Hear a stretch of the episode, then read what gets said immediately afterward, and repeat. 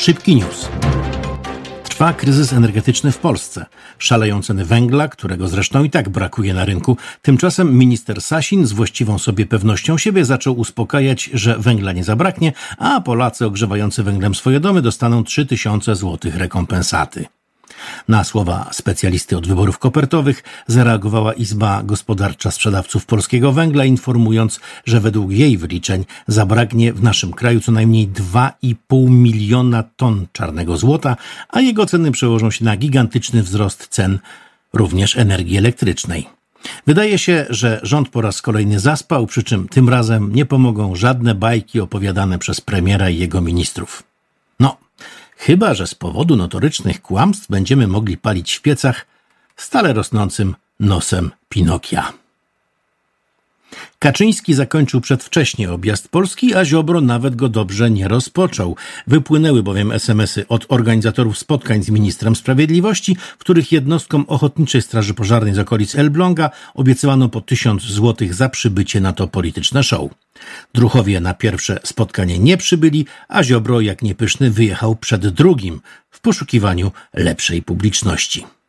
Minister z Solidarnej Polski coraz żwawiej zmierza w stronę teatru jednego aktora i jednego widza.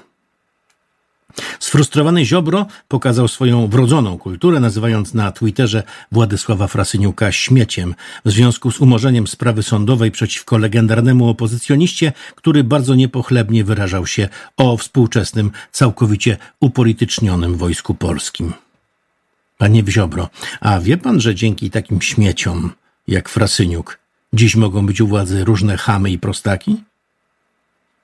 Morawiecki pod koniec lipca wykrzyczał na kolejnym wiecu poparcia, że nie będzie podwyżek w sieciach ciepłowniczych o 180%, bo na to nie ma ani jego, ani rządu zgody.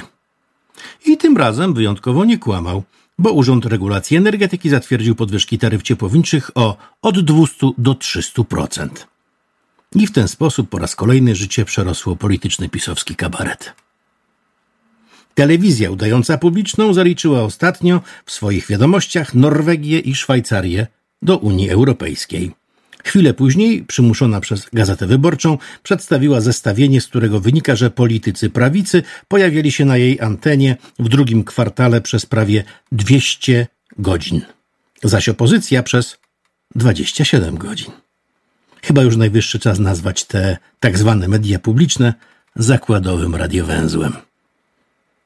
Bonmot tygodnia wędruje tym razem do samego Kaczyńskiego Jarosława, który w wywiadzie dla własnego w sumie tygodnika sieci powiedział o liderze polskiej opozycji Donaldzie Tusku zdecydował się na skrajną już brutalizację, wręcz animalizację życia publicznego. O co tym razem chodziło sztokholmskiemu specjaliście – nie wiadomo.